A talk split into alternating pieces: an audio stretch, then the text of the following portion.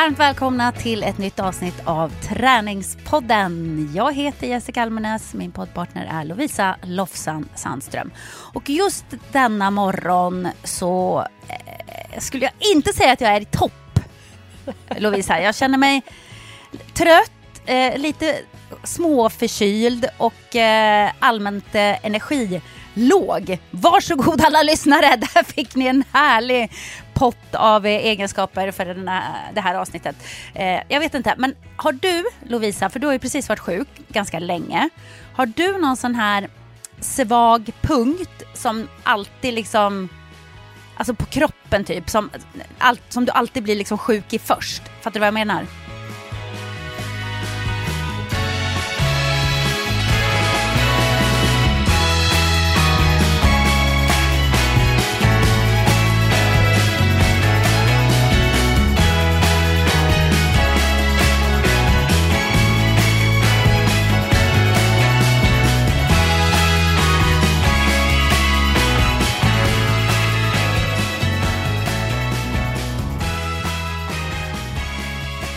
Ja, sjuk först, det är ju min bröstrygg och nacke. Eller det som påverkar dig mest när du är sjuk. När du är såhär, Ah. fan. Förstår du vad jag menar? Ja, i, I natt så har min eh, partner klagat på att jag har snarkat och då tror jag att det är för att jag är snuvig i näsan. Eh, men alltså jag blir ju så himla sällan sjuk. Eh, det som påverkar mig mest... Jag brukar ju få nackspärr innan jag blir sjuk. Om, Aha, jag får, om jag får nackspärr, då, är det så här, du. Åh, nu. Det är som att isen så här krackelerar under fötterna. Men, nej, men jag är ju väldigt sällan sjuk. Eh, och det hoppas, alltså, jag, förlåt, min bild är att jag av mig själv är att jag väldigt sällan är sjuk. Så kanske det är så att träningspodden lyssnar och bara Mäh, Lovisa, du är sjuk jätteofta. Jag lyssnar på varenda avsnitt av träningspodden, men jag tror att jag är sjuk väldigt, väldigt sällan. Och därför, när jag blir sjuk, då blir jag så sjuk så att hela världen får veta om det. Ja, jag, jag fattar. Du får lite man-cold. Ja, men alltså jag upplever att ehm, min sjukdom när jag blir sjuk, det sätter sig i bröstrygg och nacke. Jag håller fortfarande på med min bröstrygg. Men det var, nog det, det var nog det jag menade, vad du liksom har, vilken punkt sätter det sig på. För till exempel min kära sambo, han har ju halsen. Han har haft eh, halsfluss kanske fyra gånger den här hösten. Alltså, hans hals, det, det sätter sig där direkt. Och jag har bihålorna. Ja, och då har jag, ja, jag har ju mina öron. Ja, men du ser. Det är ju någonting som man alltid får problem med. Så att så fort jag får sån här bihålehuvudvärk, när det börjar trycka precis mellan ögonen, precis över näsan, eh, och den liksom inte går över, det spelar ingen roll hur många Alvedon man tar, då vet jag att jag eh, är på gång att bli förkyld, eller att nu, nu är det någonting. Och när jag väl är förkyld så är det alltid bihålorna som bråkar mest med mig. Och det är så himla jobbigt för att man blir så eh, man blir så trött och man blir så osugen på precis allt när man har konstant huvudvärk som liksom inte går att bota på något sätt. Det går inte att dricka bort den, det går inte att ta Alvedon, det går inte att göra någonting. Och så fort man rör huvudet upp och ner, du vet man ska ta upp något från golvet, så bara ah, mitt huvud sprängs! Och det är superjobbigt eh, jobbigt, tycker jag. Det är så jäkla irriterande. Så att i morse när jag vaknade så bara kände jag så här direkt trycket över ögonen, och över näsan. Och bara nej, nu, nu är förkylningen här. Det här känns inte bra. Och då har jag precis häromdagen eh, mässat med Patrik Ekwall. Han bara, jag har mancold, jag har så tråkigt. Uh. Apropå det där du sa att hela världen får veta om att jag är sjuk. Jag bara, ja Patrik, jag har sett det på din Instagram redan. Han var tvungen att berätta hur sjuk han var och hur tråkigt det var. Alla social skills flyger ut genom fönstret kan jag säga.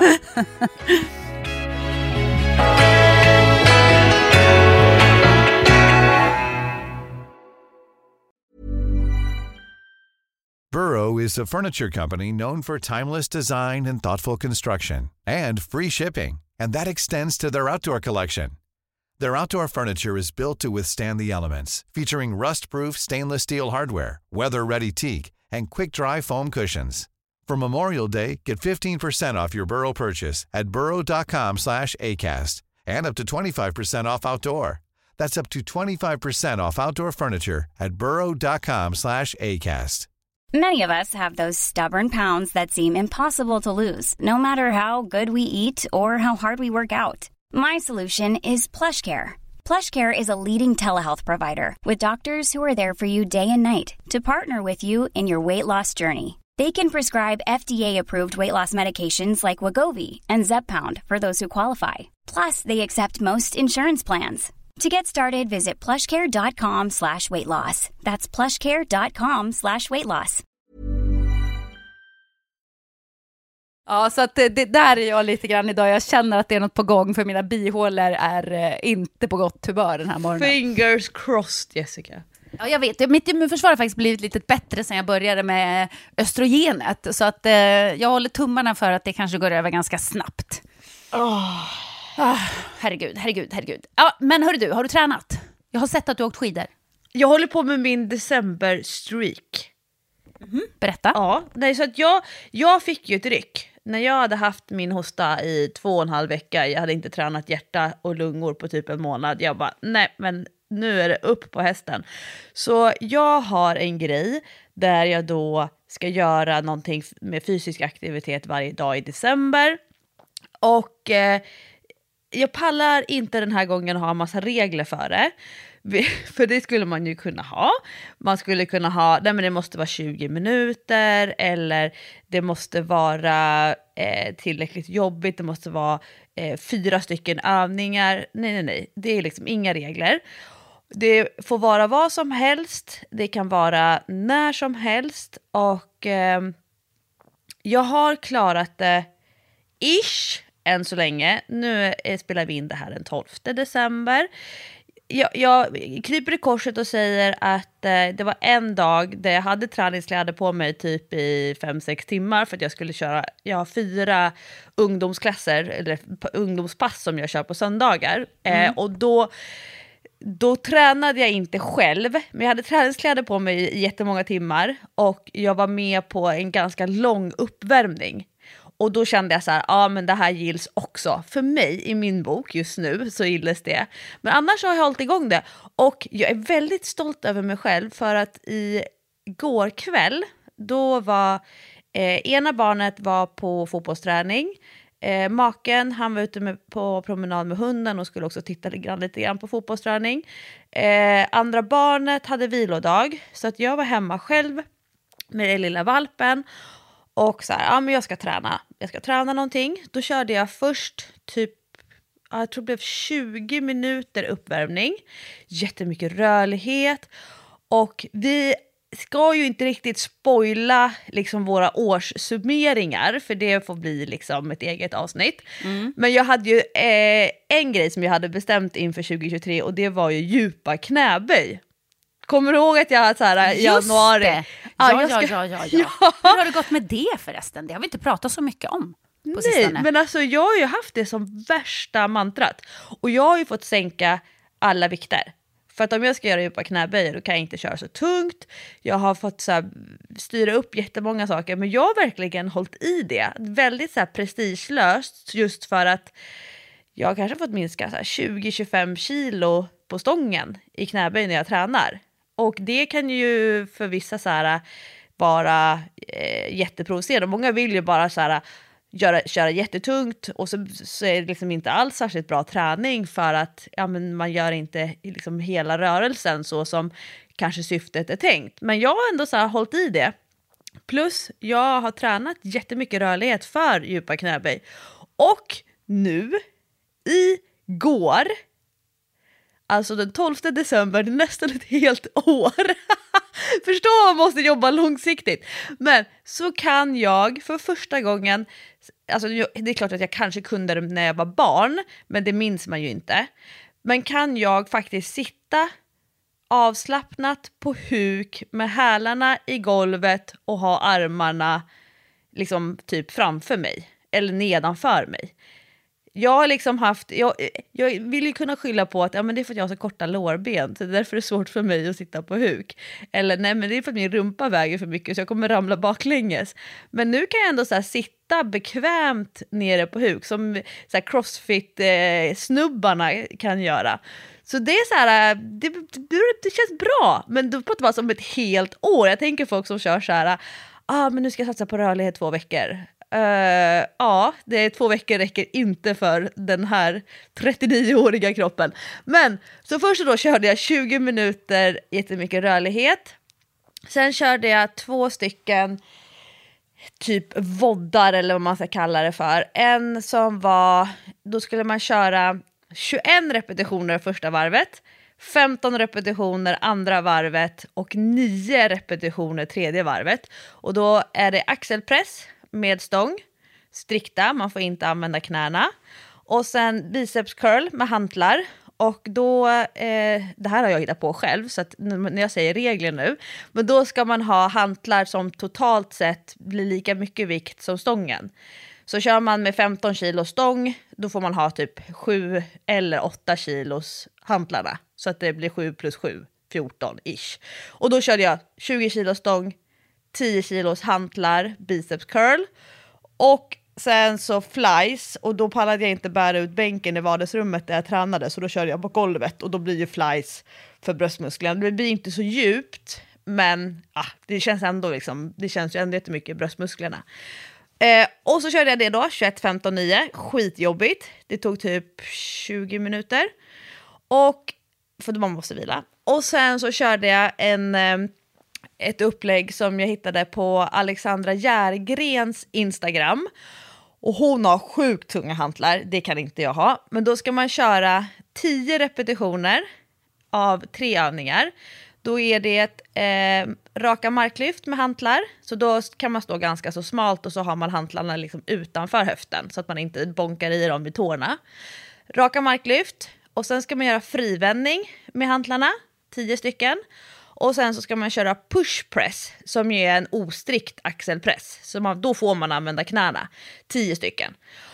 Och sen för att eh, har gjort ett helt varv, då ska man göra fem stycken som på engelska heter Devil's Press.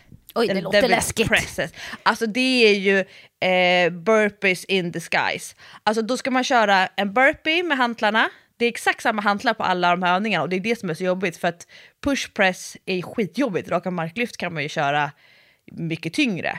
Men då ska man köra en burpee med hantlarna och ner med magen i golvet, hoppar in och så, så ska man då landa brett med fötterna, in med hantlarna mellan knäna och svinga upp dem på raka armar.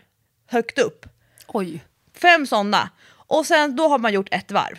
Så tio raka marklyft, tio frivändningar, tio push press, fem devils press och så ska man göra så många varv man orkar på tio minuter. Åh, mitt hjärta bara dunk, dunk, dunk, dunk, Shit, dunk. det låter jag... svinjobbigt. Hur många varv hann du med då? Eh, fyra och ett halvt tror jag det blev till slut. Jag måste vila mellan varven eh, för att mitt hjärta och lungor de, är, uh, de har det lite kämpigt just nu. Eh, men det var skitbra pass, så var jag så nöjd, så stängde jag min klocka, så här, ah, vad skönt nu har jag tränat klart. Och sen bara, nej, jag tror jag ska köra lite yin-yoga. Öppna YouTube, söker på yin-yoga, kollar på hur många visningar de hade. Jag hittade en som hade typ ja, vad var det, 300 000 visningar på tre månader. Jag bara, den här måste vara bra. Och så stod det så här yin yoga express. det är så här roligt, för yin yoga då kan man ju vara, vad är det, fyra minuter i varje position. Ja, eh, eh, någonstans där, alltså man kan ju variera. En del ligger ju tio minuter, men det blir ju både jobbigt och tråkigt. Men eh, ja, mellan två och fem tror jag de brukar säga att man ska ligga i yin-yoga. Ja, yin yoga express 32 minuter. Det var alldeles lagom för mig. Så det körde jag på vardagsrumsgolvet. Och så här, gud, bra Lovisa, good job! Så jag fick någon sån här äh, hybris, feeling och bara 90 minuter på vardagsrumsgolvet med massa träning och övningar och yin-yoga på stora tvn. Eh, så det kändes jättebra. Och eh, då är det dag 13 idag som jag ska försöka få till.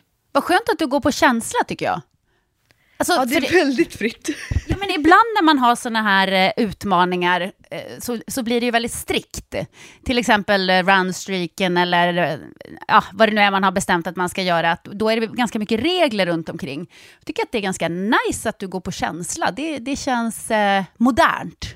Ja, i, idag är det ju tisdag och då ska ju jag egentligen om jag ska blicka bakåt i tiden, då ska jag gå på eh, hit, hit, pass. Där är det här värmerummet och så kör man jättehögintensivt kroppsviktsövningar. Men nu börjar jag tröttna lite grann på det. Ja, Så- ingen är så nu- förvånad. Ingen är förvånad. att du har gått vidare i livet. Nu har jag gått vidare, så nu står jag på väntelista. Så när vi har, har poddat klart får vi se om jag har fått någon plats. Jag står... Åh, titta! Kom du med? Nu, nu öppnar jag Sats-appen. Jajamän, jag har fått plats på Hit Circuit.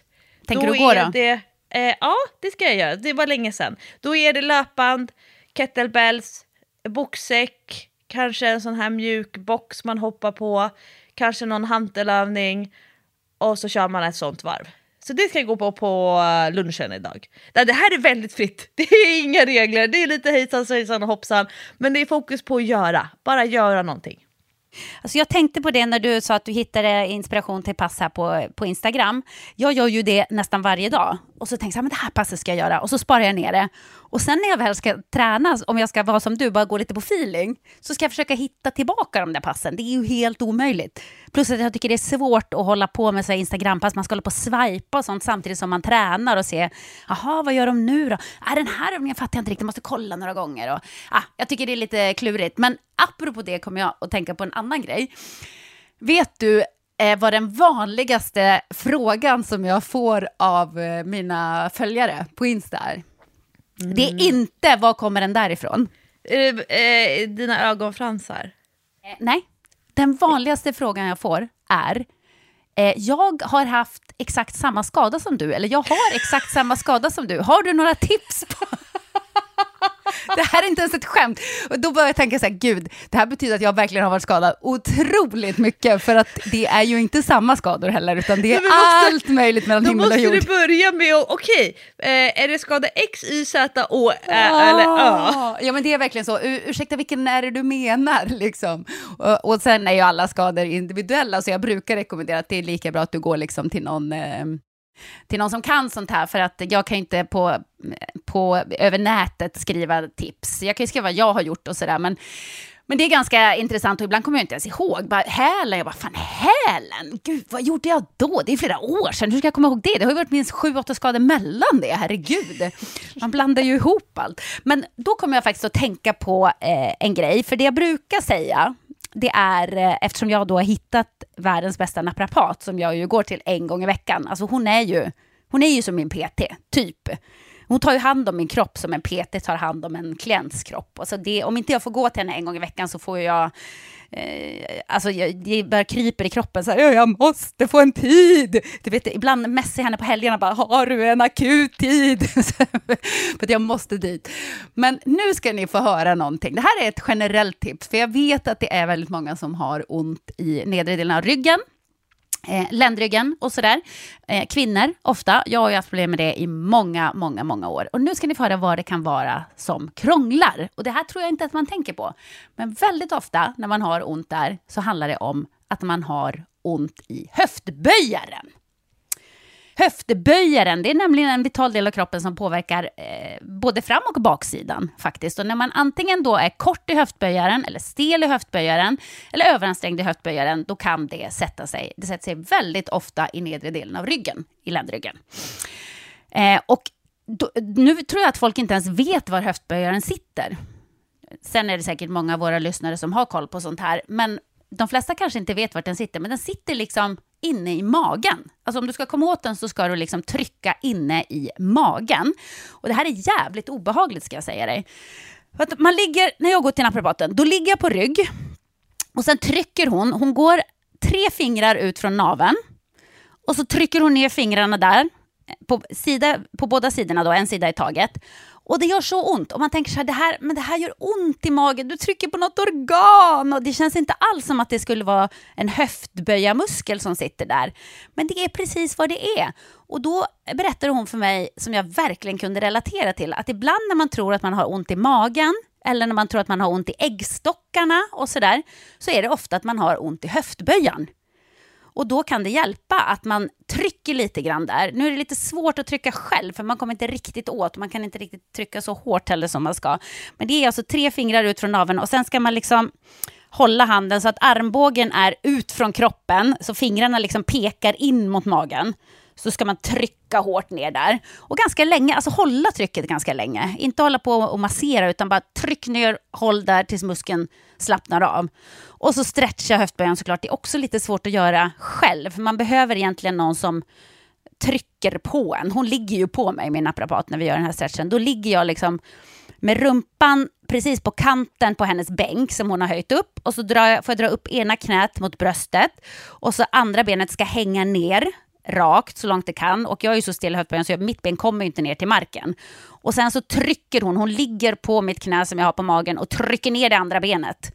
Eh, och så får jag spänna benet och försöka trycka upp och så trycker hon ner det lite till. Och den här stretchen gör så jävla ont men oj, oj, oj, vad man blir mycket bättre i ryggen när man tar hand om sin höftböjare. Så det här är ett litet eh, generellt tips till alla er som brukar fråga om eh, skadetips, att det kan vara höftböjaren som krånglar. Och har ni ibland så konstigt ont i nedre delen av magen och sådär, då kan det vara att det är höftböjaren och inte äggstockar eller eh, magknip eller någonting annat. Har du haft problem med din höftböjare? Ja, och jag, den där behandlingen som du pratar om, den är så sjukt märklig. Vilken alltså, då? Den här när man gräver in Ja, och alltså det- letar och sen Ja. eh, lägger ett tryck. Och, om man är nyfiken på eh, anatomin, och man behöver inte ha några förkunskaper, men man kan, eh, man kan googla. Då kan man eh, googla PSOAS, SOAS. So psoas? Ps- ps- ps- ps- PSOAS. Ja, mm. Eh, psoas major eh, är liksom den här stora höftböjarmuskeln. Och då kan man se en bild hur den på riktigt då kommer från, om man har koll på kotpelaren, L1, L2, L3, L4 och L5. Det är liksom de nedre kotorna i eh, ryggraden. De kommer liksom ut därifrån och sen så går de alltså bak i ryggen och sen så går de in via höften, in på framsidan och sen in nere i ljumskarna. Och det här är en ganska så stor muskel som eh, många glömmer bort. Man tränar den när man kör knäböj, när man kör utfall och så vidare. Eh, och många är... Eh, jag vet att för, för jätte, jättemånga år sedan då så sa jag i något sammanhang, eller jag tror jag skrev i något samman, sammanhang så här att ja, men man behöver inte träna höftböjarmuskeln för att de allra flesta är ganska så starka i den. Eh, och vart jag hade fått det ifrån, det vette tusan. Det var väl typ jag, någonting som jag hade hört någonstans, eller så var någon PT-utbildare som hade sagt det, I don't know. Men då blev jag så här kraftigt, kraftigt ifrågasatt. Då var det så här, men Lovisa, Eh, de allra flesta är klena i höftböjaren, de är stela i höftböjaren och ju stelare man är i höftböjaren desto jobbigare tycker höftböjarmuskeln det är att jobba. För att den hela tiden är i sin, all, sitt allra mest utsatta läge. Och eh, om man tänker sig, höftböjarmuskeln gör ju ett, ett jättestort jobb. Om du står, eh, står rakt upp och sen så lyfter du ena knät rakt upp så att, du ham- så att det blir som en tupp. Mm. Då är det höftböjarmuskeln som har gjort ett ganska stort jobb att lyfta knät. Och det är ju egentligen en väldigt stor del av löpar, eller löpsteget. Det här med att lyfta upp knät. Och eh, då, det finns faktiskt eh, ett test som man kan göra för eh, höftböjaren och jag tycker att det här är skitjobbigt. Jag tror att det kan ha att göra med att jag tillbringat så himla många år sittandes i kanot och jag är vaksam på det för mina ungdomar som jag tränar.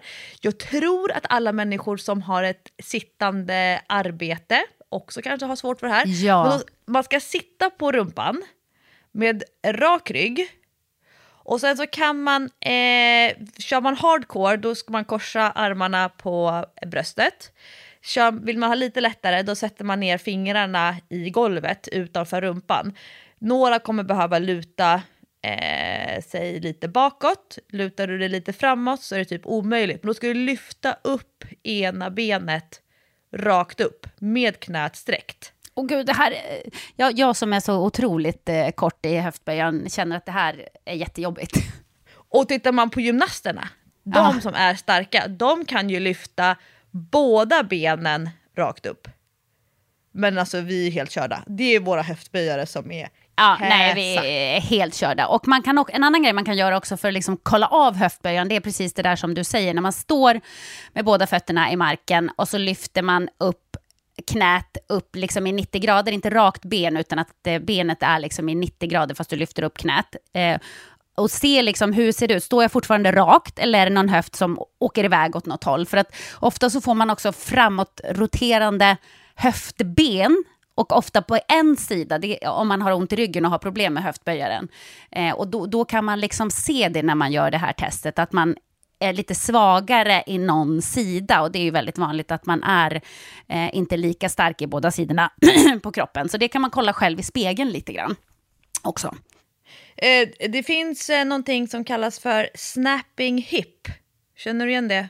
Nej, nej, berätta. Eh, ett annat namn är dancers hip. Ja, och, vad, vad är det för eh, något? jag, jag har haft snapping hip, det har jag verkligen haft sen, så länge som jag kan minnas. Jag kommer ihåg när jag var barn och man skulle göra, du vet, då, på den tiden, den delen av sitt, sin uppväxt där man håller på och testar massa gymnastikgrejer. Mm. Typ eh, dagis slash förskola eller eh, överlag. För mig så handlar det om, om jag ligger på rygg och så har jag benen rakt upp i luften. Ja, Och sen så ska man göra en magövning där man sänker benen ner mot golvet. just det. Eller man ska köra fällknivar eller man ska köra någonting där man ska sträcka ut benet och sen så drar det ihopåt och så klonkar det till in i Oh, höften. ja, ja, eller ja. snappar till. Eller, och jag har väldigt ofta fått stänga av ljudet på filmer när jag har så filmat övningar för att det låter så sjukt högt. Och många människor runt omkring tycker att det låter obehagligt. Det gör inte ont för mig. Det finns vissa som har en snapping hip som det faktiskt är obehagligt och, och smärta, men för mig gör det inte det. Eh, och eh, det, det känns som en klonk. Och det eh, kan, det finns några olika grejer som kan vara, men för väldigt många så är det höftböjarmuskeln som typ förklaringen är att det liksom fastnar i över en broskbit eller en eh, benbit. Och väldigt ofta är det eh, höftböjarmuskeln. Det kan vara andra muskler också, eller alltså istället. Eh, och jag har ju kollat upp det där flera gånger för att jag tänker så här att ah, det där ska jag ta tag i. Sådär.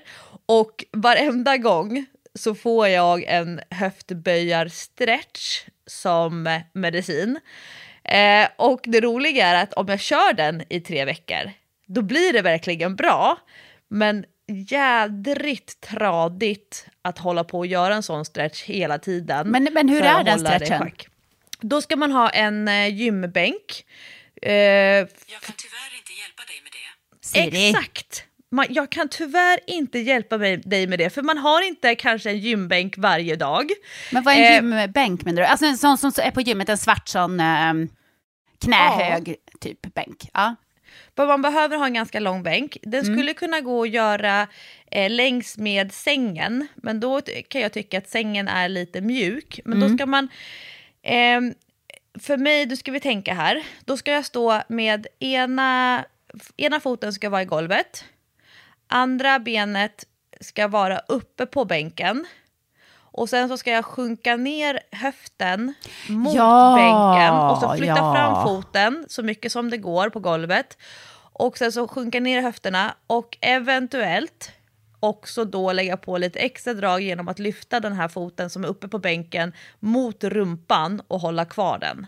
Just det, just det, just det. Den här brukar jag göra på soffkanten. Soffkanten är ganska bra för den här faktiskt.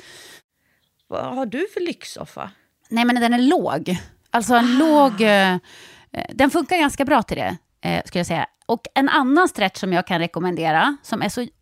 Alltså den är så obehaglig. Och jag ska egentligen göra den här varje dag, men jag, jag kräks nästan när jag gör den, för den är vidrig. Det är den här jävla grodan. Känner du till grodan? Nej. Åh, det är liksom, för höftböjaren den sätter sig ju lite grann också på, på ljumskarna och är man kort i höftböjaren så kan man också liksom ha lite problem med rörligheten i, i ljumsken. Eh, och då grodan är i princip att du ligger som en groda. Alltså du är, eh, säg att du först är på alla fyra och sen så ska du trycka ut eh, benen utåt varsin sida. Knäna. Ja, precis. Knäna. Alltså knäna och be- benen är ju böjda kan man säga. Så ska du liksom trycka ut dem på varsin sida så att du ser ut som en groda där du ligger. Att du trycker ut dem och sen försöka också komma ner fram med armarna så att det, det blir någon slags eh, eh, bred eh, valpen om man håller på med yoga. Puppy pose, fast ut med benen åt knäna åt sidorna liksom. Det är Så nu du- du- mina höfter går sönder. Ja, den är fruktansvärt obekväm och man kommer ju liksom inte ut så att man kan vara i liggande läge. Det gör i alla fall inte jag, då ska man vara väldigt vig. Eh, och den gör så jävla ont, men man ska egentligen göra den varje dag och eh, höfterna mår bättre när man gör den, men den är hemsk. Alltså så där är det ju med alla stretcher där man är stel eller kort. Att det, är ju, det gör ju ont. Det är ju jätte, jätte, jättejobbigt.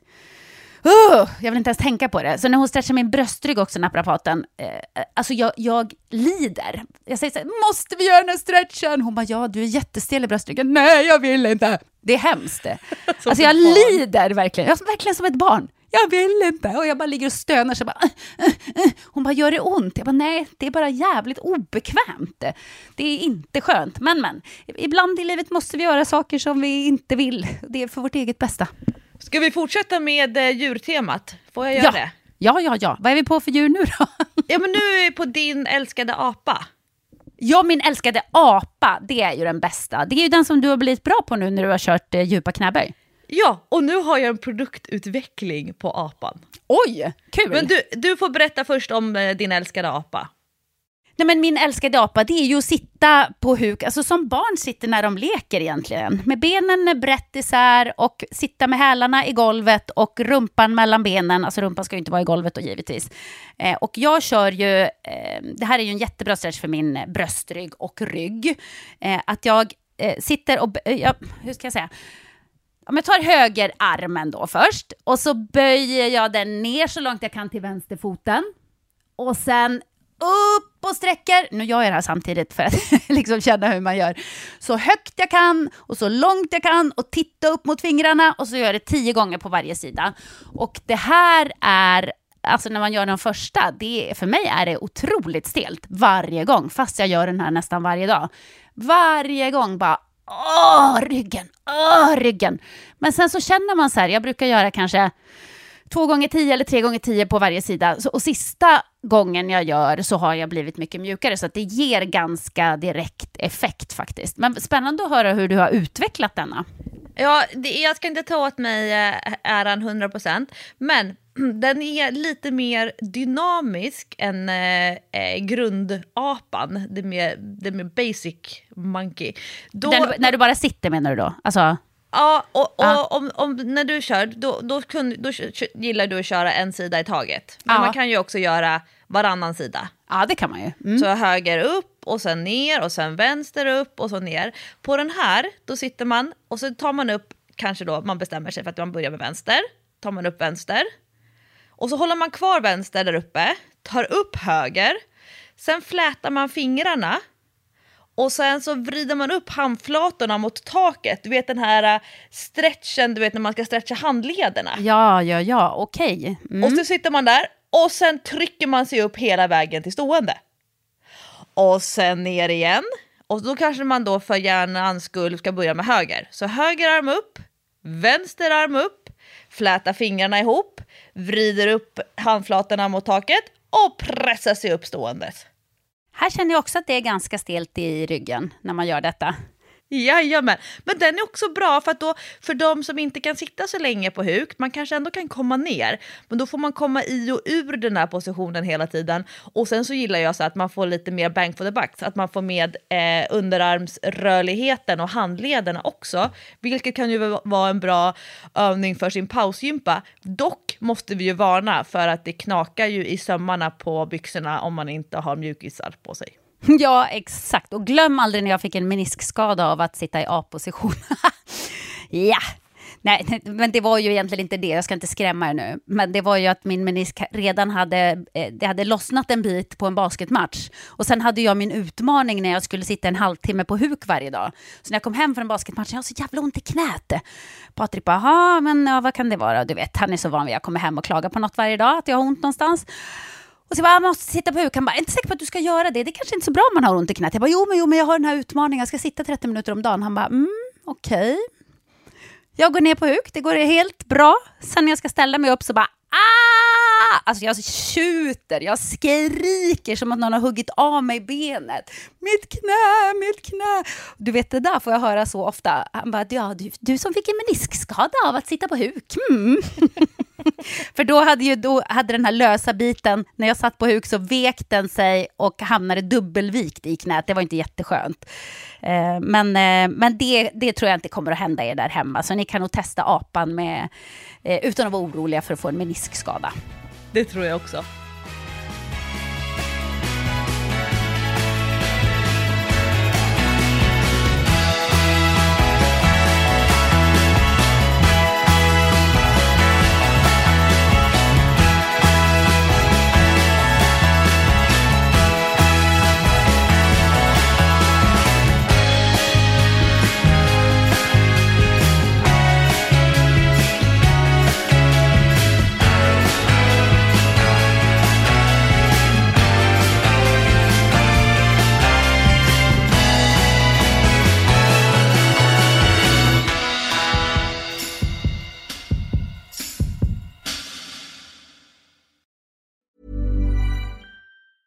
A lot can happen in three years, like a chatbot may be your new best friend. But what won't change? Needing health insurance. United Healthcare Tri Term Medical Plans, underwritten by Golden Rule Insurance Company, offer flexible, budget friendly coverage that lasts nearly three years in some states. Learn more at uh1.com. Hey, it's Ryan Reynolds, and I'm here with Keith, co star of my upcoming film, If, only in theaters, May 17th. Do you want to tell people the big news? All right, I'll do it. Sign up now and you'll get unlimited for $15 a month in six months of Paramount Plus Essential Plan on us. Mintmobile.com slash switch. Upfront payment of $45 equivalent to $15 per month. Unlimited over 40 gigabytes per month. Face lower speeds. Videos at 480p. Active Mint customers by 531.24 get six months of Paramount Plus Essential Plan. Auto renews after six months. Offer ends May 31st, 2024. Separate Paramount Plus registration required. Terms and conditions apply if rated PG. Vi är även denna vecka sponsrade av Rusta och det passar perfekt för det är ju full vår ute nu. Man kan vara ute utan att ha dunjackor och tio lager kläder, det gillar man. Äntligen, äntligen! Varje vår tycker i alla fall jag att det känns som att det är ett helt nytt liv som börjar. Jag kan sitta ute, jag tycker om att känna solen värmer ansiktet. Och för mig är det liksom, det, det är ett njut. Älskar att vara ute. Och Rusta, det är vårens bästa vän för de har allt för det här nya livet, utomhuslivet. Ja, precis. Vi har ju tidigare berättat att Rusta har ett brett sortiment av i princip allt som du behöver till din uteplats. Och jag har eh, snackat mig varm om solcellsbelysning. Det tycker jag är kanon. Du var inne på ljusslingor och krukor, Lovisa. Men oavsett vad man behöver så får man mycket för pengarna hos Rusta när man ska förvandla och förnya sin uteplats. Hur är det hos dig Jessica? Har du några favoriter när du ska piffa upp er utomhusmiljö? Ja, men det har jag faktiskt. Jag gillar att det känns lite loungeigt. Så jag brukar ju satsa på att köpa någon ny utomhusmatta. För att de är väldigt prisvärda hos Rusta. Så det tycker jag är en stor favorit. Jag ska säga vad jag är sugen på. Berätta. Jag tycker ju att det är bra att ha kuddar som man inte behöver ta in. Det står absolut på min lista för den här våren. Ja. Ja. Det ska vara lätt att ta sig ut. Kuddarna ska bara ligga där, redo att ta emot den. Ja, man älskar sånt som man inte behöver plocka ut och in. Och då säger nog jag att grejer till utegymmet, alltså vi pratar hantlar, kettlebells, foam roller, sådana saker är också för mig vår, att vara ute, det är låg tröskel till att träna och så kan man liksom ta in och ta ut. Och Rusta har riktigt bra hemmaträningsgrejer. Och jag tänker så här, ja, men man sitter och hänger där i sina kuddar och så kan man träna. Och så kan man hänga och träna. för alla våra lyssnare så är ju träning en viktig del av utomhusmiljön, det vet jag. Vi uppmuntrar och uppmanar våra lyssnare att njuta av utomhuslivet och kolla gärna Inrusta när ni vill uppgradera er utemiljö. Kolla in rusta.com, men framförallt besök ett Rusta varuhus och få inspiration till ditt nya uteliv. Vi säger tack till Rusta! Stort Sedan vi poddade för tre veckor sedan mm. så har jag varit lite on tour. Jag berättade att jag var ju rätt nervös och ängslig inför att vara en av talarna på motivationsdagen 2023. Ja, och jag trodde att motivationsdagen var en dag som det låter. De får ju för fan döpa om det då till motivationsdagarna. För att du har ju kört flera gånger. För, för jag var så här, vänta nu, lever jag måndag hela veckan nu? Eller har inte du berättat om det här en gång? Och det hade du ju. Men... Ja, men singular gör ju att man känner sig, tänker jag, lite mer utvald. Att det är the day och sen så råkar D-day infalla olika dagar beroende på om man eh, är i Malmö, Göteborg, Stockholm. Jag hade gärna velat ta Luleå, Umeå eller Östersund också kanske. Bålänge hade varit kul. Jag hade velat köra lite mer måndag varje vecka, eller hela veckan eh, på fler ställen i Sverige. Men vi, vi, först var vi i Göteborg och det var ju då som jag var så här, alltså herregud, hur ska jag klara det här? Jag har nog, det var länge sedan jag var så väl förberedd inför ett jobb som jag var då. Det gick jättebra. Malmö gick nog till och med kanske lite, lite bättre. Och sen i förra veckan så var det the big final i Stockholm på Waterfront. Tusen pers i publiken. Och det kändes verkligen som att nu gäller det. Nu ska vi liksom knyta ihop det här och göra en riktigt bra final. Vilket det gjorde. Och Jessica, jag har aldrig i hela mitt liv fått spontana applåder av skämt som jag har dragit. Va? Eh, Oh. Ja. Berätta, vilket skämt var det som gick hem? Alltså det, det är intressant för att det är samma, eh, alltså, jag, är- jag är inte jätteutforskande i mina skämt, men, men jag, jag tror att jag fick lite feeling. Och, och när människor börjar skratta åt några små skämt, då fick jag så bra självförtroende. Ja, det Så är då det. Spelar, Då levererar man dem jävligt bra. Det är då hela spelar grejen. jag ut ännu större register och ännu mer överdrivet kroppsspråk och varierar mitt språk ännu mer. Eh, och det, eh, mitt, mina största skämt de handlar om motivation och så spelar jag upp en scen ur hur mina föräldrar har pratat med mig om motivation, eh, hur vi diskuterar om varför gör inte människor det som de säger att de ska göra? Alltså, ja men Lovisa jag lovar att till nästa vecka så ska jag ha tränat två träningspass. Eller men Lovisa jag lovar att den, nu, nu har, den här gången ska jag ha med mig matlådor till jobbet så att jag slipper hoppa över mina luncher. Eller men Lovisa jag lovar, jag lovar, jag lovar. Och jag är så här, ja, ja vi kör. Och så verkligen, jag verkligen tror på människor. Och sen så efter nästa vecka jag bara, Ja, nej, men det, det kom lite annat emellan. eller jag glömde, eller "Ja, jag orkade inte. Så. Och eh, eh, det som rev ner de stora applåderna, då ska man komma ihåg att jag, det är skillnad från alltid annars när det är så här stor konferens på arbetsplatser, då kan arbetsplatsen ha så konfererat sina egna ämnesområden under dagen. Och sen så det sista som händer innan baren öppnar för det här konferensgänget, då är det liksom min slott. Och så här, ja ah, men Lovisa, eh, vi har en konferens, kom och inspirera oss, eh, prata om motivation, prata om hälsa. Och jag så här, okej, klockan är alltså 15.45. Ja, folk är inte jättesugna på att sitta och lyssna på någon så här blond klämkäck träningsprofil som ska komma och vara lite sådär hurtig. Men nu var jag först ut varje gång, vilket så här, alla är taggade, de är på tårna, Lasse Ja, Kronér. vad jävla- skönt. Ja, men Och du har ingen du behöver ta över ifrån heller. För ibland kan det vara så jobbigt när man känner att någon har varit jävligt bra och så ska man själv upp på scenen och bara uff, aj, aj, aj. Alltså vi säger så här, eh, Henrik Schyffert är sist ut. Det finns ingen som vill gå på efter att Henrik Schyffert har varit på scenen när han pratar, han kör en hel stand-up show om så här hälsa, träning, Apple Watch, digitala klockor, eh, åldrande. Alltså det, jag skrattar så mycket, jag skrattar så mycket så jag hade ont i skelettet, i kinderna, i käkarna. Alltså jag skrattar så jag grät. Och nu måste jag försöka få tag på biljetter till hans eh, show som han ska dra ut på turné med. Eh, så fruktansvärt rolig. Och jag då kände så här att okej, okay, vilken jädra tur att jag var först ut. För att ingen ska behöva ta och gå in och prata om hälsa, träning och livsstil efter Henrik Schyffert. Men då eh, det skämtet som drar allra mest... Nu ska inte, hallå, det, här, det är det här jag säljer. Ska jag dra mitt skämt? Det är klart men, att du ska. Alla har glömt det ändå nästa gång du är ute och kör. Man kommer mm, inte ihåg saker.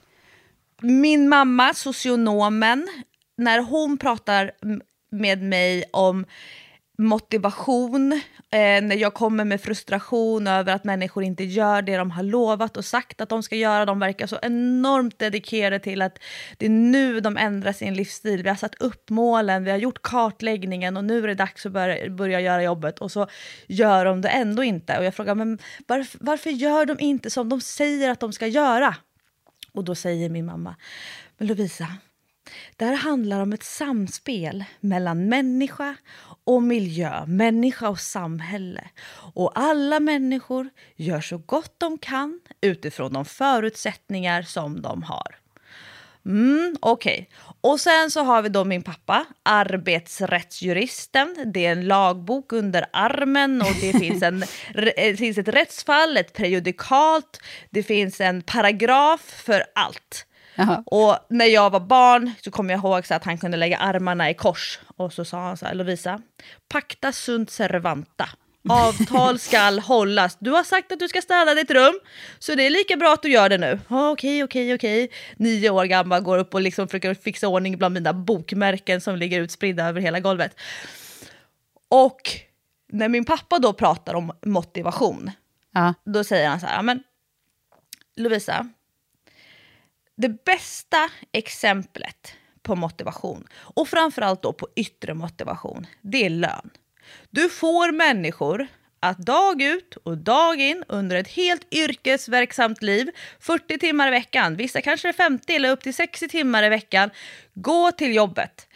För att de den 25 ska få en lön. Och de vet exakt hur mycket de kommer få. De har redan satt in stående överföringar för spar. De vet vilket som ska gå till hyran, vilket som ska gå till mat, vad som ska gå in på alla olika typer av konton. Och det är så man får människor att göra ett jobb.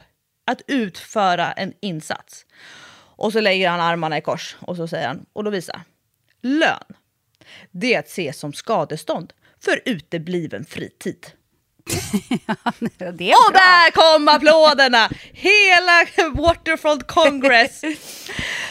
Och det är så, alltså, då tänker jag så här, ja, men okej, alla människor gör så gott de kan utifrån de förutsättningar de har.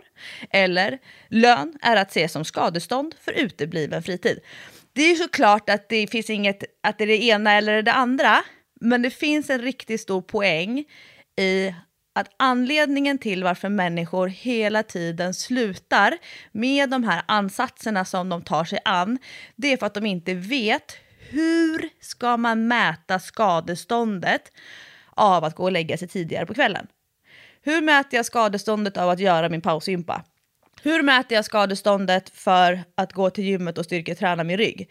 Hur mäter jag skadeståndet för mina kvällspromenader? Eller för att ta med mig matlåda istället för att gå all in på en stor buffé på lunchen?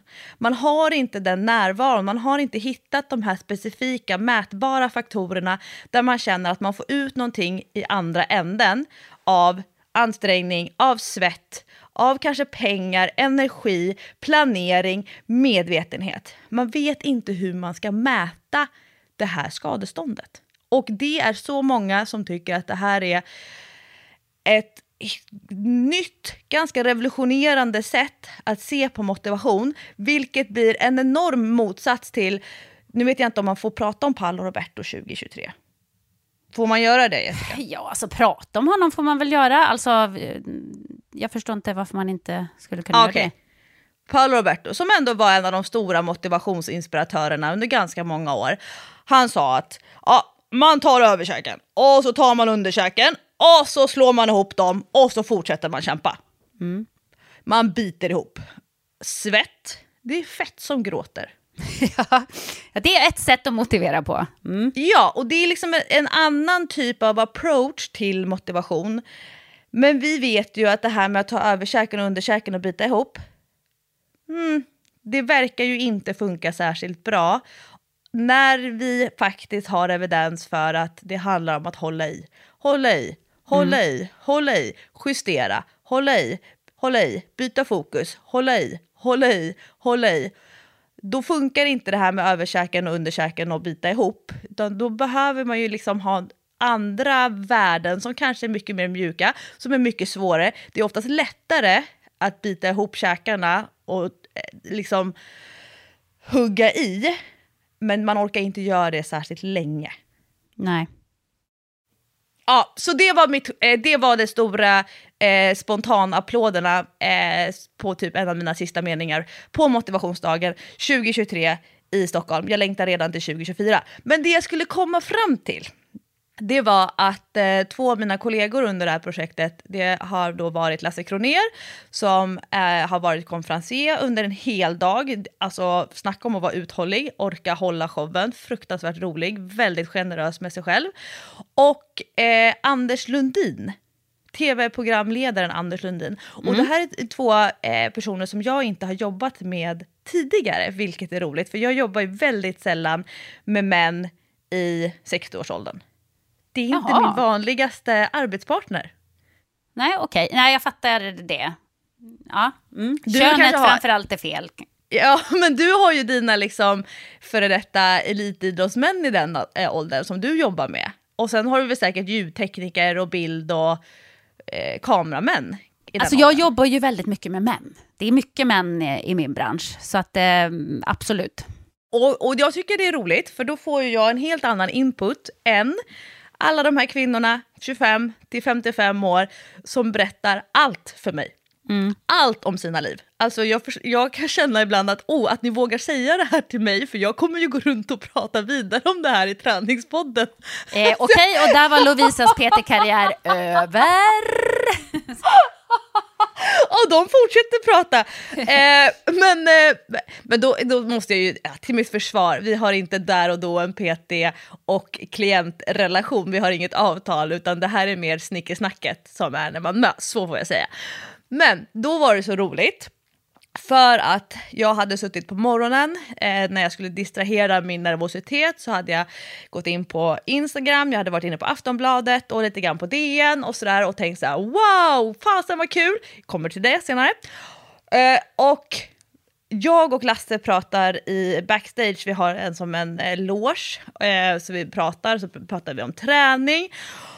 Och eh, han berättar att eh, hans gym som han har tränat på, det har precis stängt och nu känner han sig helt lost. Därför att att gå till gymmet, han kunde gå till gymmet sju dagar i veckan för att vara på gymmet. Det var så inspirerande, det var så roligt, han hade en jättebra PT och nu är det här gymmet stängt och han känner sig helt handfallen. Och då börjar vi prata om hemmaträning, nej, nej, nej, absolut inte. Vi börjar prata om hans eh, studio som eh, hans sambo har byggt till honom i ett hus på tomten där han kan hålla på med sina kreativa projekt. Och då frågar jag så här, men för att eftersom då han inte upp, han upplever att han inte kan träna alls just nu. Ja, men då frågar jag, men, men din sambo då? Eh, tränar hon? Ja, ja, ja. Hon gjorde det fram tills vi träffades. Jaha, oj.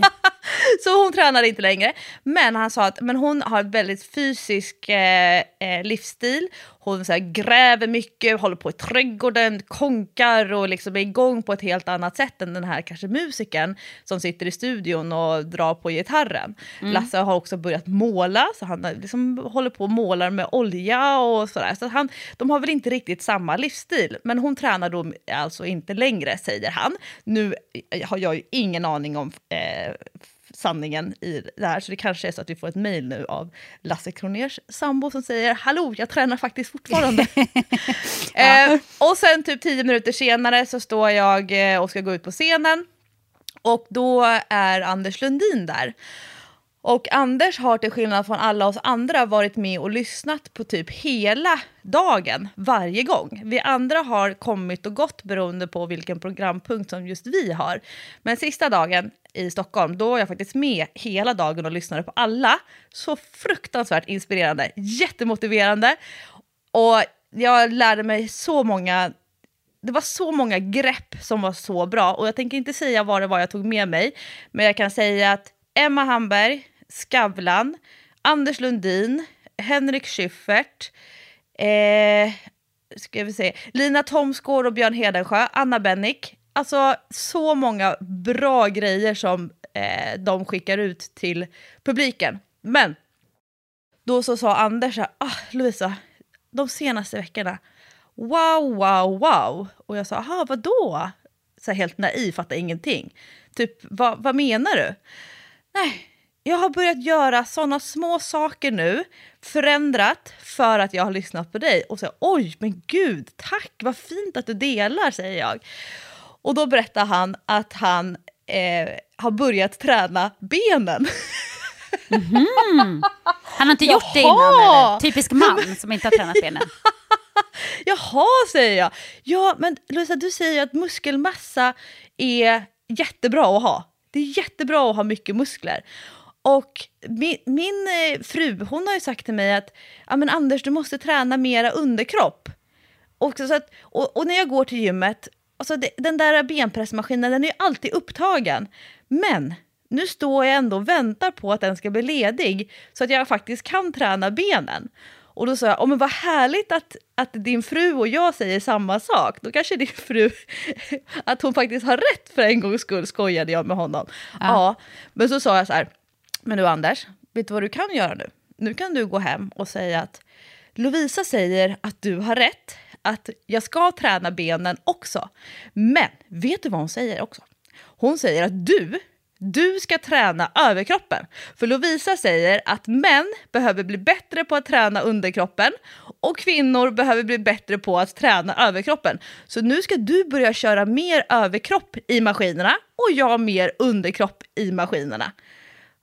Så han, och han bara, ah, exakt så, det är alltid tjejer som sitter i benpressmaskinen och bokar upp dem. De tränar ju benen hela tiden.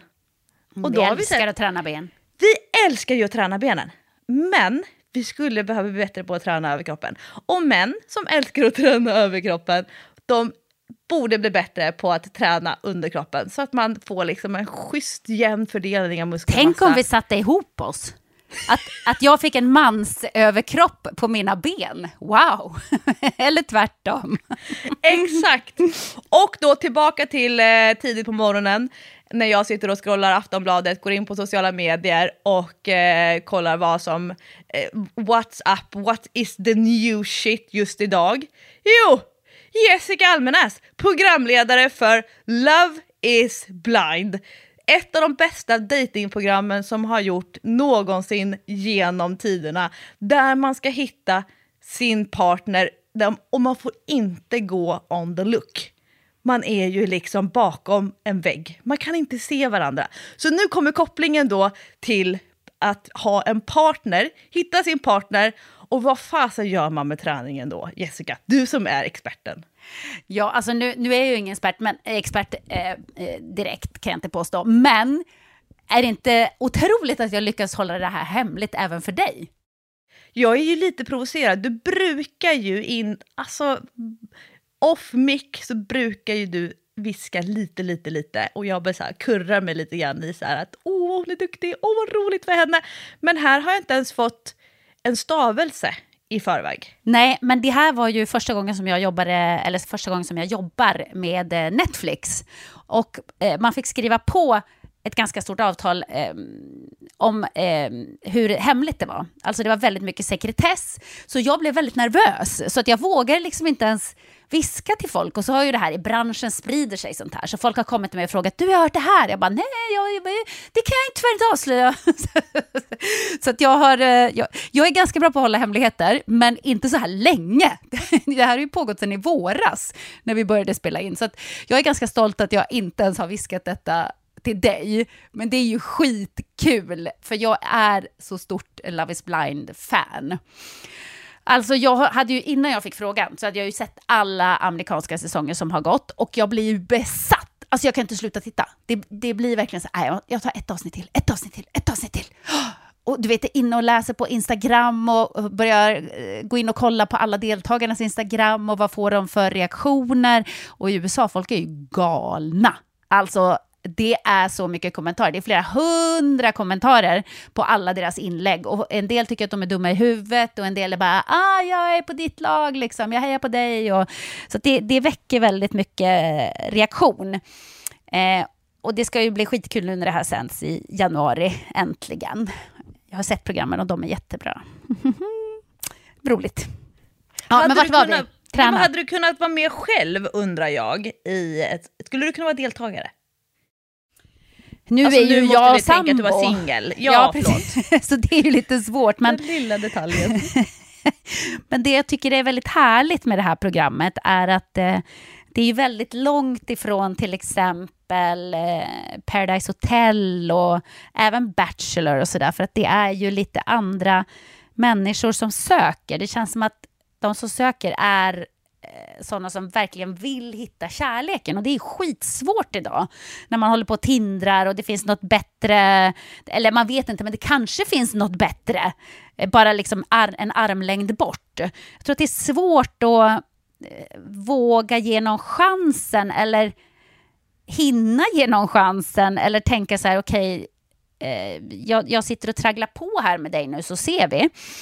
Eh, men jag tror absolut att jag hade kunnat vara med. Egentligen så, det var inte riktigt så när jag träffade Patrik, men, men vi skrev ju väldigt mycket till varandra innan vi träffades i alla fall. Så att vi hade ju inte sett varandra live, vi hade ju sett varandra på bild. Men det var ju egentligen i text som vi blev intresserade av varandra från början.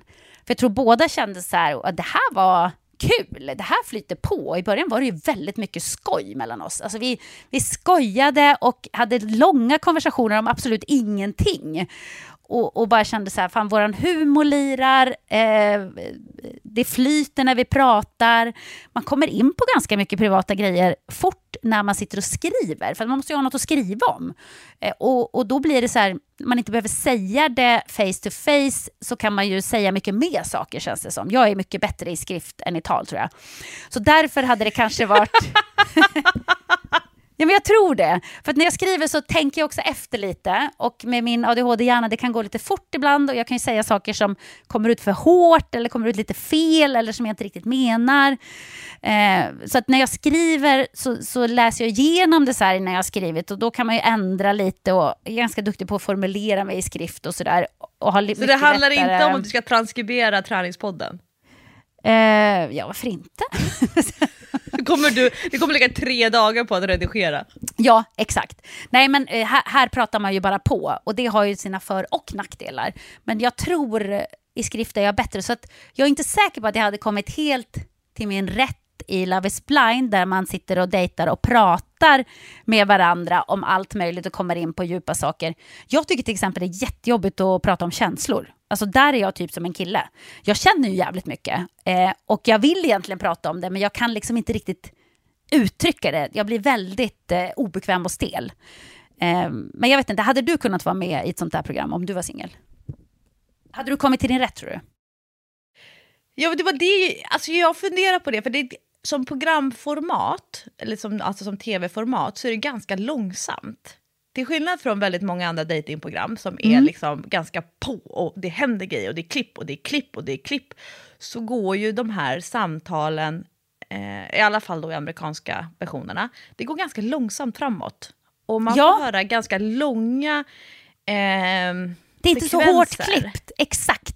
Det, och jag tror det är det jag gillar. Och också sen när man får följa relationerna som blir då efter kapslarna så är det ju också ganska långsamt. Alltså Ja. om man jämför med hur tv är idag. Frågan är ifall det är någonting som gynnar mig ute på marknaden eller om jag är någon som kanske passar bättre i det lite mer snabba, kortklippta, hårda formatet. Jag tror att jag eventuellt skulle ha svårt att hålla fokus. Jag tror att jag eventuellt skulle vara eh, som den här tjejen, den här amerikanska tjejen som somnar. Just det, eh, i eh, näst senaste säsongen ja. Åh, jag är rädd. Alltså det är så många gånger som jag har somnat ifrån samtal. Nej men gud med vad... min... Ah. Ja. Och jag kommer ihåg, det här var så en kritik jag fick när jag var eh, yngre, när jag var ungdom. Då fick jag kritik när vi hade slipovers eh, med mina kompisar. Därför att vi låg och hade så himla trevligt och låg och pratade in i natten. Och så låg de och pratade om någonting som var så sjukt viktigt. Och så somnar du. Och så, så bara, Lovisa, sover du? Så har jag somnat ifrån de här djupaste samtalen. Alltså, och det är ju, I can't help it. Men eh, det gjorde jag i alla fall. Så jag är rädd att jag är sån som skulle framför kameran på riktigt skulle somna. Och folk skulle tro att jag var ointresserad, självcentre, självcentrerad, eh, egocentrisk. Men hallå, ja, det är min hjärna. Det är så den funkar. Jag somnar för jag är trött. Jag är som ett barn, en hund. Ah, nej men du hade, det hade ju blivit succé. Det hade ju blivit viralt klipp. Fan. När du sitter på dejt och så bara... Hör man plötsligt. Men jag är inte ointresserad. Det är bara att helt enkelt, alltså sorry, nu, nu ringer mat och sovklockan. Det är dags att sova. Det kanske inte var det bästa läget, men det är så funkar min hjärna. Men jag tror att jag skulle, bakom en sån här vägg i de här kapslarna, så skulle jag vara lite, om jag ska vara mitt privata jag, personen Lovisa, då skulle jag vara lite för konfrontativ. Och är jag coachen, då skulle jag vara alldeles för passiv. Och man vill ju att den andra personen ska bli kär i mig som person, inte i, min, i mitt yrkes jag. Så jag tror att jag skulle skrämma bort ganska många. Mm. Vad intressant. Alltså, ja, jag hade gärna sett dig där. För det, för det är väldigt tydligt med dig, nu ska inte jag göra någon psykoanalys av dig, men, men du är ju verkligen eh, två personer. Eller du är verkligen, du har verkligen olika delar av dig själv som du inte gärna blandar ihop. Jag försöker, hålla, jag försöker bli bättre på att hålla isär dem. Ett tag så var det bara en sörja och det var inte bra. Nej, för du, du vill skydda dig själv lite grann. Ja, men jag, jag kan tänka mig som en eh, lågstadielärare. Alltså jag har flera kompisar som är lågstadielärare och jag frågar så här, men vore det inte bättre för dig att byta till en skola som ligger lite närmare där du bor? Och de säger, nej men gud. Alltså mardrömmen i att gå på ICA och träffa mina elever och deras föräldrar, nej nej nej nej. De vill liksom hålla isär, nu är jag lågstadieläraren och nu är jag jag. Man vill inte vara lågstadieläraren som står och köar bredvid de andra barnfamiljerna. Nej, Nej och jag fattar den där grejen, eh, absolut. Eh, det, det, så är det verkligen. Men vad var det vi började? Vi började med att man skulle träna ihop. Ja, och då undrar ju jag, när man sitter i en sån där kapsel och pratar med den andra personen, hur mycket går man in på fritidsintressen och hobbys? Alltså, letar man efter en partner som tränar? Ett. Två, letar man efter en partner som man kan träna tillsammans med? Alltså, eh, om jag utgår från mig själv. Eh, nu har ju inte jag sett alla eh, samtal i kapslarna i sin helhet givetvis. För det är ju timmar efter timmar efter timmar efter timmar. Och det kommer ju inte med i programmet allting. Men om jag utgår från mig själv så är ju det en fråga som skulle komma upp ganska tidigt tror jag. Alltså, tränar du? Vad har du för hobbys? Vad gillar du att, att träna? Alltså det skulle vara en ganska avgörande fråga för att jag tror att jag inte skulle kunna vara med någon som inte tycker att det är viktigt att träna och som inte tycker att det är kul att träna. Och när jag liksom tittar tillbaka på min datinghistoria så har ju 95 procent av alla jag har varit tillsammans med eller dejtat eh, hållit på med idrott på något sätt. Alltså, och varit väldigt intresserade av eh, sport och träning. Eh, och jag tror om man själv är det, det, det, det går nästan inte att vara ihop med någon som inte är det.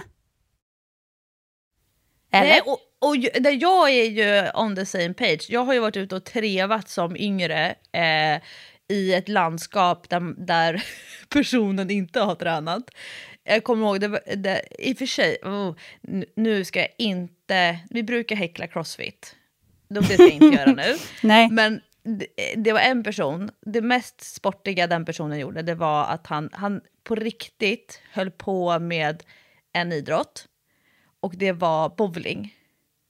Aha, okej. Mm. jag kände att jag kan inte ta den här personen på allvar. Det var ju klart att humorn kanske klickade för att jag ville ju dra jättemånga skämt om bowling. eh, men men eh, det, var liksom, det var det mest ansträngande som eh, den här personen kunde sträcka sig till. Eh, och då kände jag så här, åh, jag hade väldigt svårt att se framför mig att jag skulle vara the supportive girlfriend som var med och hejade på bowlingmatcherna en gång i veckan i så här seriespel. Känns lite amerikanskt ändå.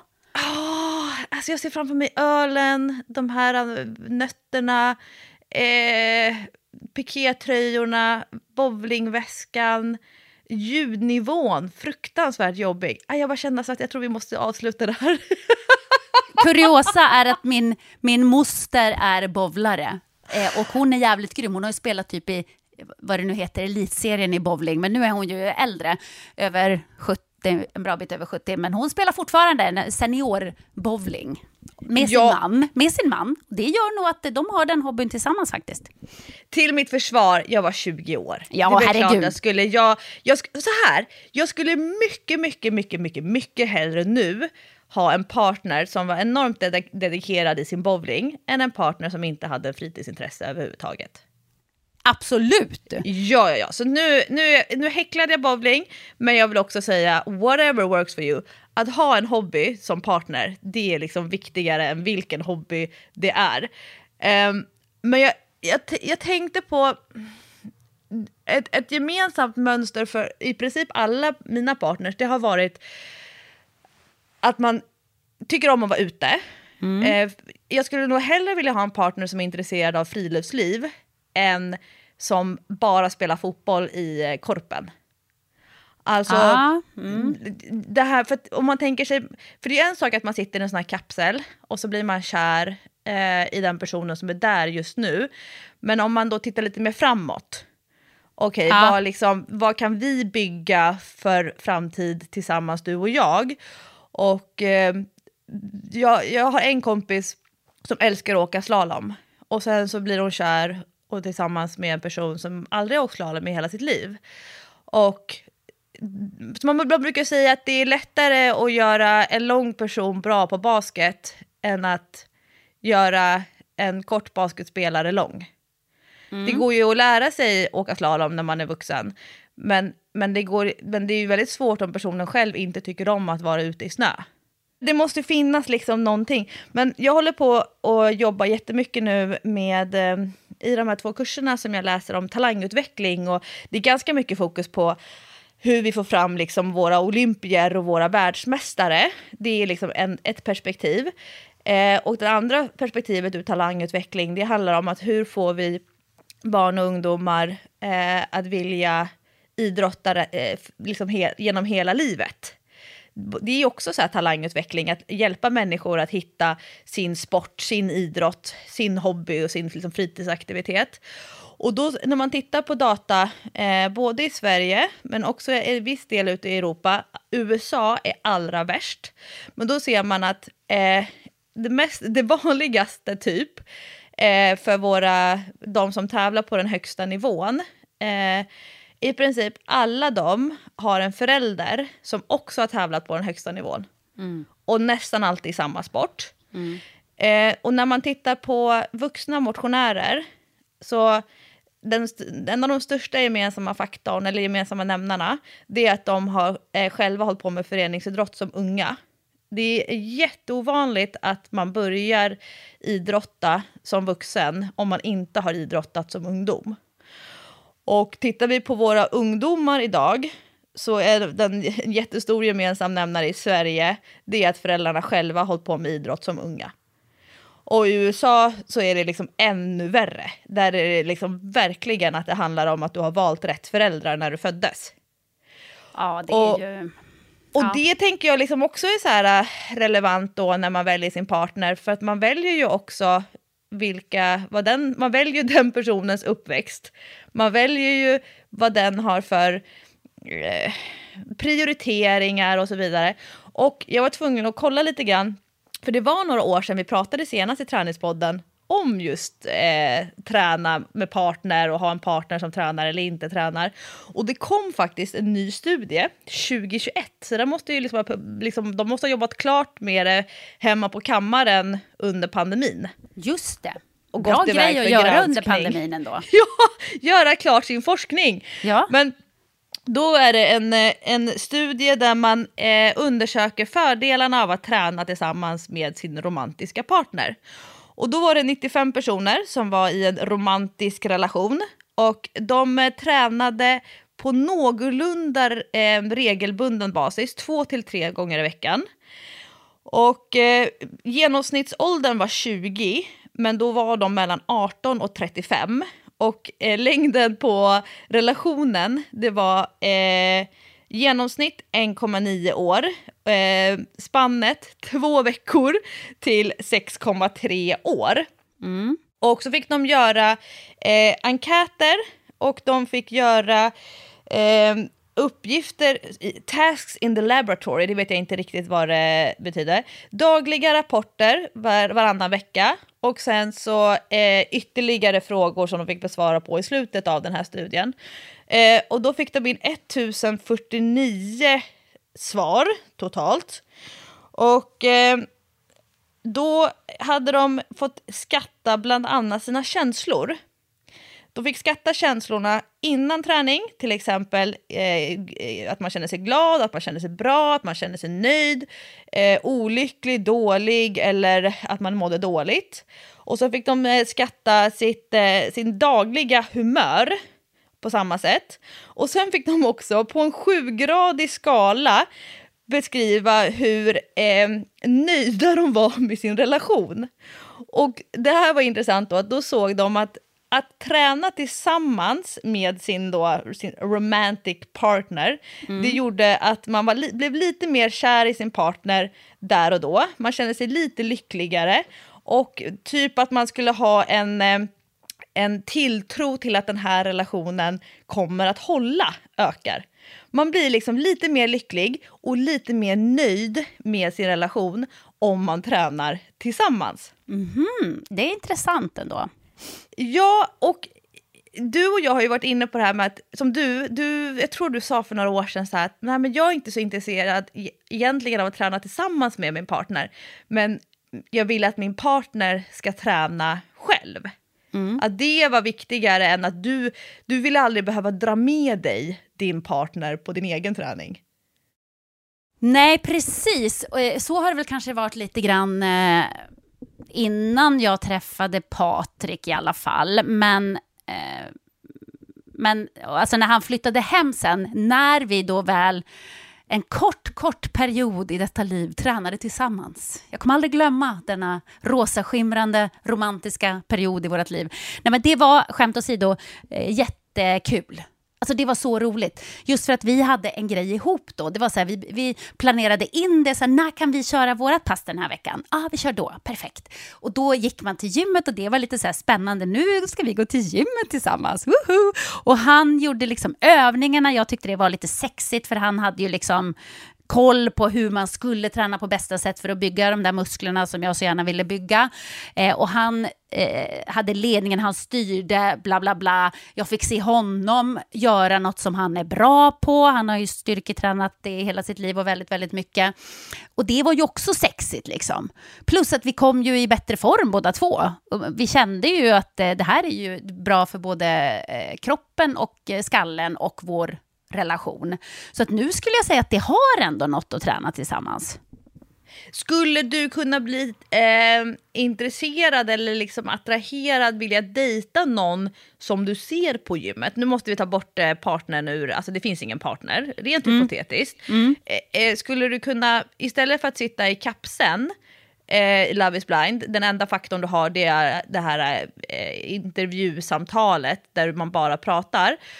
Och så flyttar man det till istället då, du ser bara personer i gymmet. De enda grejerna som du har att gå på, det är vilka kläder den har på sig, hur den tränar, hur den pratar med människor runt omkring, vad den utstrålar. Men du vet ingenting om hur personen är utanför gymmet. har testat det där en gång, ser du. För länge, länge sedan. Det var inte den bästa vägen att gå. Låt mig säga så. Nej, det var, det var inte det. Det var så här, ja, vi, vi sågs bara i gymmet, den här personen jobbade som PT på ett gym eh, och eh, där uppstod någon slags intresse. Jag ska säga att jag var väldigt ung, så att jag var nog inte heller på det klara med vem jag själv var. Eh, jag har ju alltid varit väldigt sen i utvecklingen, jag kanske var 20 någonting. Men började då dejta den här eh, personen och inser ganska snabbt att vi har absolut ingenting gemensamt utan gymmet. Och det innebar ju tyvärr att jag var tvungen att byta gym när jag sen skulle ghosta den här killen då. Så det var lite jobbigt, det blev lite komplicerat. Så om man vill ha kvar sitt gym så, så ska man vara väldigt försiktig med att börja dejta någon som jobbar på gymmet. Det kan, det kan man väl säga. Ja, alltså...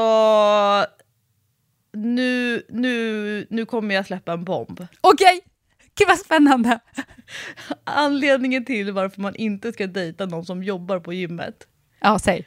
Och särskilt inte om det är efter stängning och personen leder dig till bänkpressbänken. Jag kan säga, jag vet fem gym. Åh gud, jag andas inte nu, jag andas inte nu.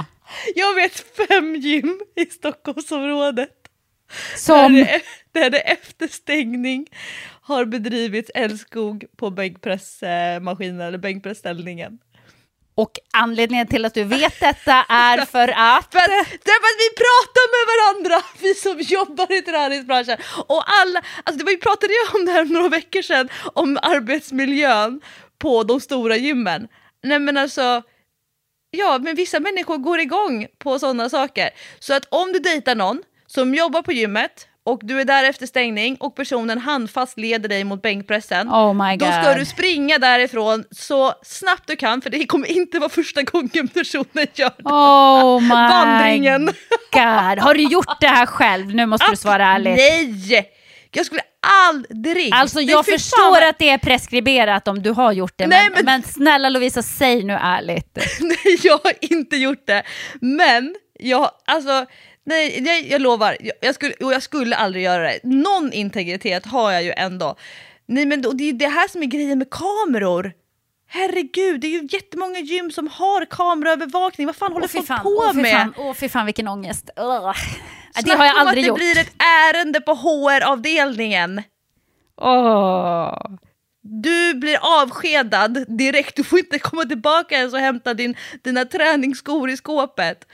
Oh, nej, ja, så eh, nappa inte på den, oavsett om du är kvinna eller man eller icke-binär. Det spelar ingen roll. Om någon vill gå in i gymmet med dig efter stängning och börja röra sig mot bänkpressen, spräng!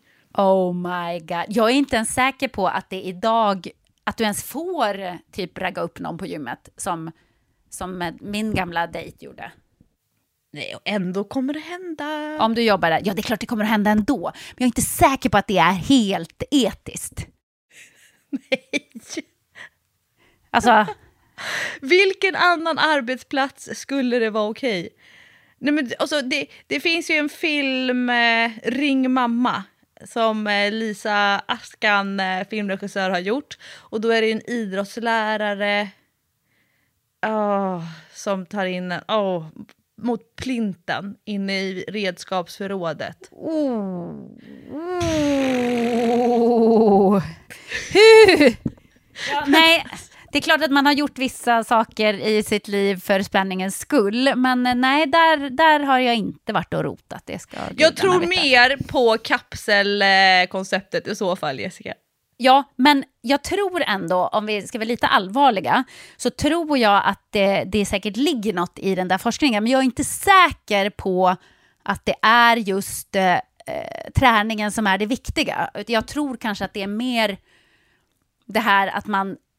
Eh, det är klart att alla pratar om att man ska ha sina egna hobbys, man ska ha sitt eget i en relation, men jag tror att man ska också ha något som är tillsammans.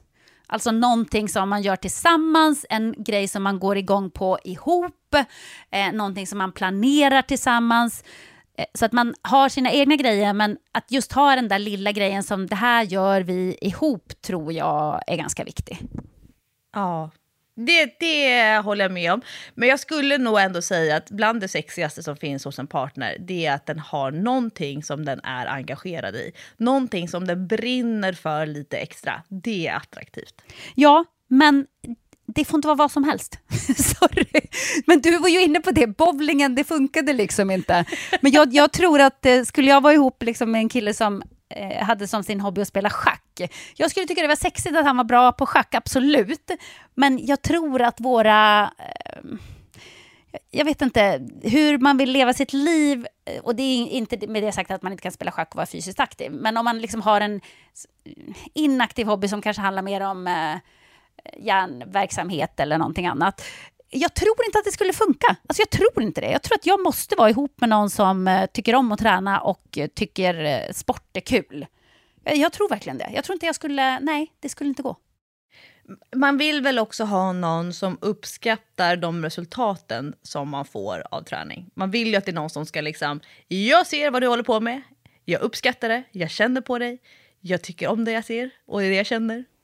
Ja, exakt. Och som du och jag. Alltså, att du och jag skulle vara ihop med någon som inte tränar, vad skulle vi ens prata om i relationen? Alltså så mycket som jag pratar om träning. Från, jag flyttar bonden två steg. Nej, men jag skulle bli uttråkad på två sekunder och min partner skulle ju lämna mig efter en vecka för han skulle bli så trött på mitt tjat om träning, resultat, eh, olika träningsupplägg, olika träningsutmaningar som jag vill testa, eh, min basket som jag tjatar om här hemma konstant, hästarna, ridningen, hoppningen, eh, tekniska detaljer i det. Du vet, jag, jag skulle inte kunna vara ihop med någon i en vecka för den personen skulle gå ifrån mig. Den skulle tycka jag var så tråkig. Ja, det var sidospåret om Love is blind. Alltså jag är så taggad på januari. Jag med! 12 januari, ni får inte missa för då släpps de första avsnitten. Och det här, alltså det är bra. Förra veckan satt jag och tittade på alla avsnitt och herregud och herregud och herregud. I love it, I love it, I love it so much. Ja, ja. Det, jag hade en annan grej jag ville prata om så här i eh, ide-tider som vintern är. Men jag tänker att vi tar det nästa vecka för nu har vi redan hållit på länge. Tack för att ni lyssnar på Träningspodden varje vecka. Ut och skaffa en partner om man blev sugen nu. Ja, någon som tränar, glöm inte det, men håll er borta från bänkpressen på gymmet. Puss och kram! Hej då!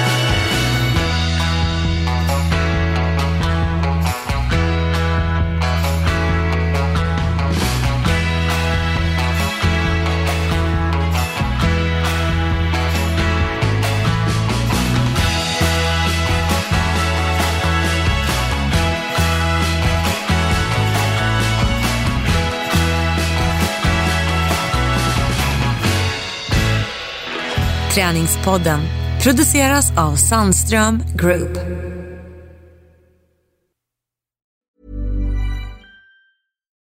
Deserves the best, and there's no better place to shop for Mother's Day than Whole Foods Market. They're your destination for unbeatable savings, from premium gifts to show-stopping flowers and irresistible desserts. Start by saving 33% with Prime on all body care and candles. Then get a 15-stem bunch of tulips for just $9.99 each with Prime. Round out Mom's menu with festive rosé, irresistible berry chantilly cake, and more special treats. Come celebrate Mother's Day at Whole Foods Market.